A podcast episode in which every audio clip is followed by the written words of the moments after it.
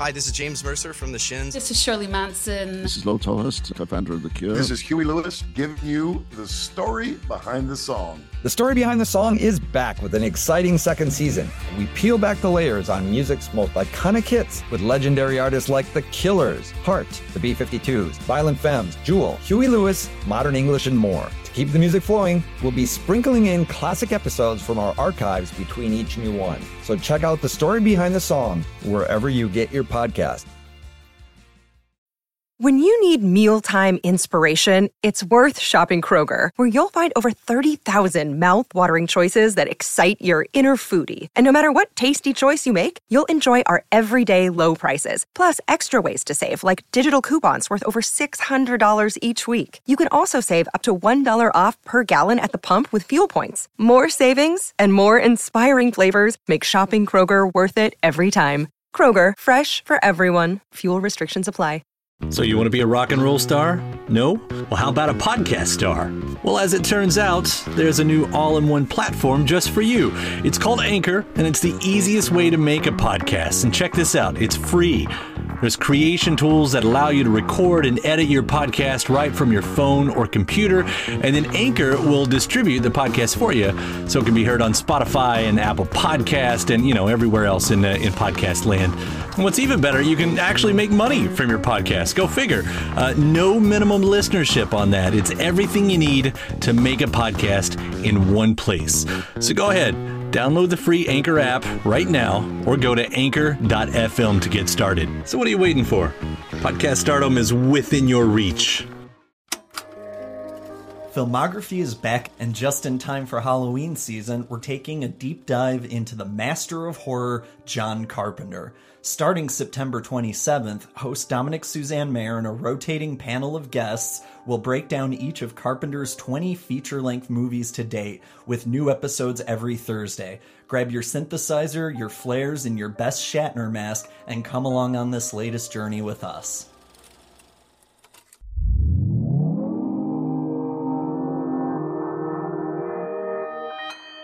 Consequence Podcast Network.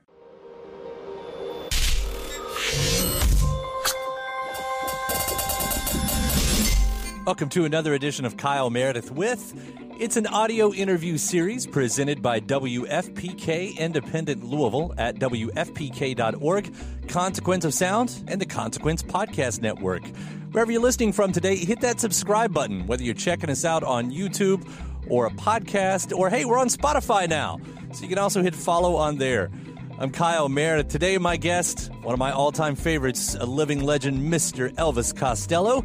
He's got a brand new record called Look Now. We're going to be talking about how uh, it teams him back up with Burt Bacharach, how some of these songs was actually meant to be a part of a stage show, how it became a vocal record. We'll also talk about some of the songs on the record, like uh, Dishonor the Stars and Under Lime, which brings back a familiar Costello character. It's Kyle Meredith with Elvis Costello. Hi, Elvis. How are you? I'm doing good. I'm so excited to be talking to you about this new record. Look now, it, it's really great to have uh, have a new album from you. I was going to reach out anyway about wanting to talk about uh, "Painted from Memory," one of my all-time favorite of your records, 20 years old, and and I was excited to hear that there's sort of a thread that ties these two together, right? Well, uh, yeah, there is in the sense that a, a, a few of the songs that we ended up considering for this record, or quite a few that we ended up considering, were originally composed for uh, a proposed stage musical based on "Painted from Memory," and I, I think um, And I have worked sort of kind of secretly on a on a number of things. We, we've written maybe I don't know maybe it's 25 songs or so uh, over the last 10 or 12 years. Um, certainly uh, a, a, a, good number that are, are really complete, you know, and uh, many many many very good songs that are still to be heard. But uh, I, I started to realize that over the last two or three years that you know, musical theatre has a lot, you know, has a, occasionally has evolutions or revolutions, but uh, I don't think any of them involve an entire evening of very melancholy, intense ballads in slow tempo. You know, there's not a lot of tap dancing called for in Painted from Memory, or any of the songs that we wrote subsequently to um, to to work in the story that was conceived to to set these tunes. So I just I said to Burt, you know, we're waiting too long to hit, for these songs to be heard. I want people to know them, and maybe something will come of that, and maybe we can bring a few more of these songs out of the out of the shadows, you know, because I've got a lot of songs that are waiting to be heard, and this is, you know, I sensed the moment was right for the imposters to, to make a record of this kind of scope where, they, where everything that they can do can be heard. I knew they would serve these songs really well, but there wasn't one record where everything that this band can do is present. You know, there, there, there are songs that lean on the more aggressive side of the, of, of, the band, and there are concerts where we have used chants to come up with the with the with the next song we, we, we play. But this is a let's let's go into the studio where we really know what we want to do, and uh, Uh, many of our adventures have involved going somewhere where that was a part of the story. You know, when we got to work with Allen Toussaint, but we were responding to something that was happening in the moment, and we and it was an incredible experience to work with him. But this is the first time that we've set out to make to take the best songs that I had at my disposal and make something of them. And this is what you end up with. I, I read a quote from you that said, I, I think you you were talking about Look Now, where you said you had all the orchestrations and vocal parts in your head uh, or the page before you even play a notes. Is that what you were talking about, uh, sort of a bit there as well? Yeah, I think um, you know uh, Pete and Davey would rehearse around at Sebastian's place and work out. They'd, they'd play along with my demos just to show like, like the best way to kind of move these songs on. Um, and then we talk about it. And I said, Pete, you know, you don't need to play a fill like that going there because, you know, something else is going to do that lift. There's going to be like a horn section playing in that space, or Steve is going to play something there, or I've, I've got the string arrangement or a vocal idea. So you don't need to punctuate there. Just keep the rhythm going. And Davey and I talked about how we combine our voices with Kitten and Kuroi and uh, Briana Lee. We knew they were going to sing on the record with us. And then I said, well, some of them need to be like three guys singing. So they asked Tommy, his brother, to come in and sing with us, and that was another sound. And then a couple of songs I decided I was going to track my own voice because that's a different sound again. So you kind of cast it, you know, you kind of. I suppose what I'm saying is we, we sort of talked between ourselves a bit more before we started playing, so we weren't talking while we were playing. Mm-hmm. We were just feeling and letting go and performing the songs in the studio. Then it, it didn't it, we actually recorded it very quickly because we already knew what we were trying to do, and then we just got a good performance. It, it really allows you vocally to to do those crooner. I don't know if crooner is the right word, but but you know those those soaring old time style of vocal parts on, on this record. I mean, uh, where does that come from for you for you and, and, and for this record? That th- those specific styles uh, that we're talking about here. I, I think the way Sebastian recorded my voice really allowed me a, a lot of control yeah, I didn't have to push tremendously hard to, to, to sing with a lot of edge because the arrangements were were designed to, for a vocal record. You know, I made the space for the voice. I mean, the one big difference is there's no big electric, loud electric guitar in the foreground, which which really competes with the voice. When you do that, it tends to throw your voice into the need to put a lot of edge into it to cut cut through. With the way I was recorded, uh, I was able to kind of hear myself and maybe sing with a little bit more tenderness, you know, because that seemed appropriate for the subjects we were singing about. I didn't need to be yelling. That wasn't that didn't make it more true to be yelling about it. I used force where I needed, but it there was more control of the dynamic because of the way we arranged it, the way Sebastian recorded it. There's no doubt about that. I think it's pretty good sounding, you know. Oh, it's I think great. The record is beautiful sounding. And then, yeah. then uh, take take a song like Under Lime, which you know finds um, a continuation of a story, from what I understand, Jimmy from you know the National Ransom um, album. And if that's the case, what's you know, could we expect more from something like this? Is this something in itself that could find its way onto a, a screen or a stage or something like that, or is he stuck in the songs? I, I, always, I, I, I've always been looking for threads in songs, and sometimes I've thought that maybe you circle back over the years and you might pick up, you might write a song that's sort of about the same thing, but what you understand about it now, it's a short step from that way of thinking to actually picking up the story of a specific character as I've done here and imagining in 20 years later and, and even more kind of beaten down and maybe a little more desperate and a little more dangerous and and and see the idealism of a young woman who's put who's given charge of him in this moment. He he's an old vaudeville singer who's mostly forgotten, and now he finds himself. That was how I left him in the song "Jimmy Standing in the Rain," literally standing in the rain with his suitcase on his way to another gig and another kind of you know loveless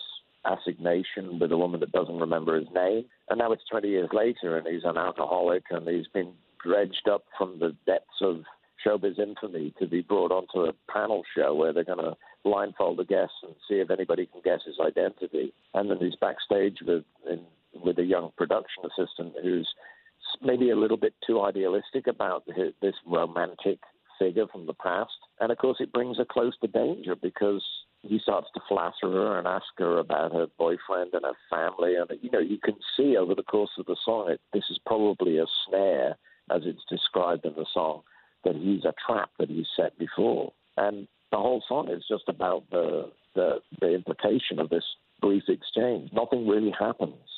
There's no crime committed, but it's the implication of a crime. And uh, the suggestion uh, uh, that he's wrestling with a with a bad impulse, you know. Well, it's it's That's where I left him. I don't. I have no idea whether I have no idea whether whether you pick him up sometime later or whatever it is. I don't know. I, I don't. I didn't imagine this song when I wrote Jimmy Standing in the Rain. This one is a song which I think is is it uses music in a similar way. I mean, uh, the music between the two songs is very different. Jimmy is very much a piece of period music. It sounds like the period that the song takes place in. I used instruments that were found at that time the way the rhythm is, is played. This one isn't so much period music, but it does use music as a picture painting device. I mean, the instrumental refrain that it takes the place of a chorus is sort of like the theme tune of a song that they're on. You know, it's a jolly tune that you wouldn't expect in a in a in a, a, a slightly sinister tale like this. But that's the way things happen. Yeah. You know, they're all smiling out front, and meanwhile, something quite nefarious is going on. That's one of the lots of reasons why we've been such big fans for so long.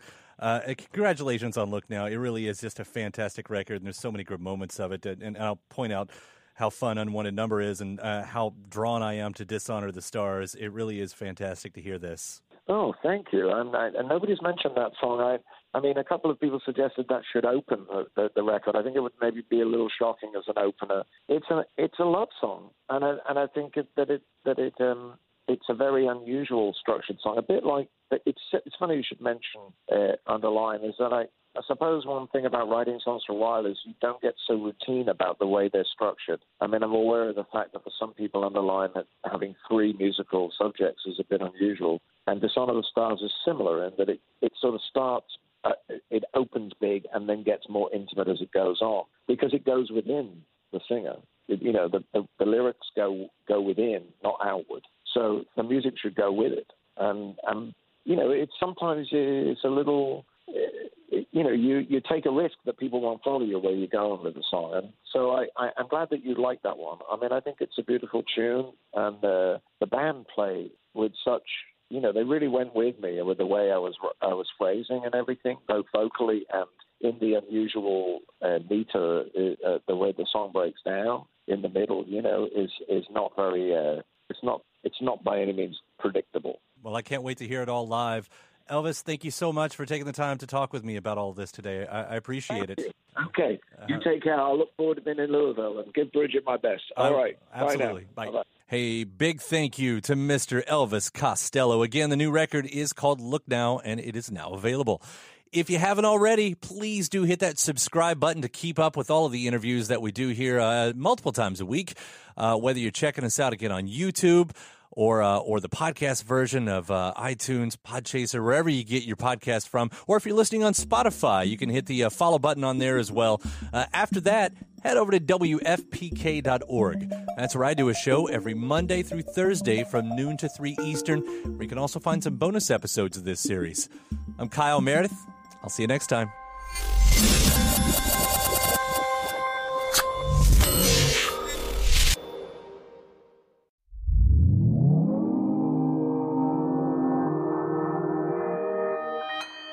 Consequence Podcast Network.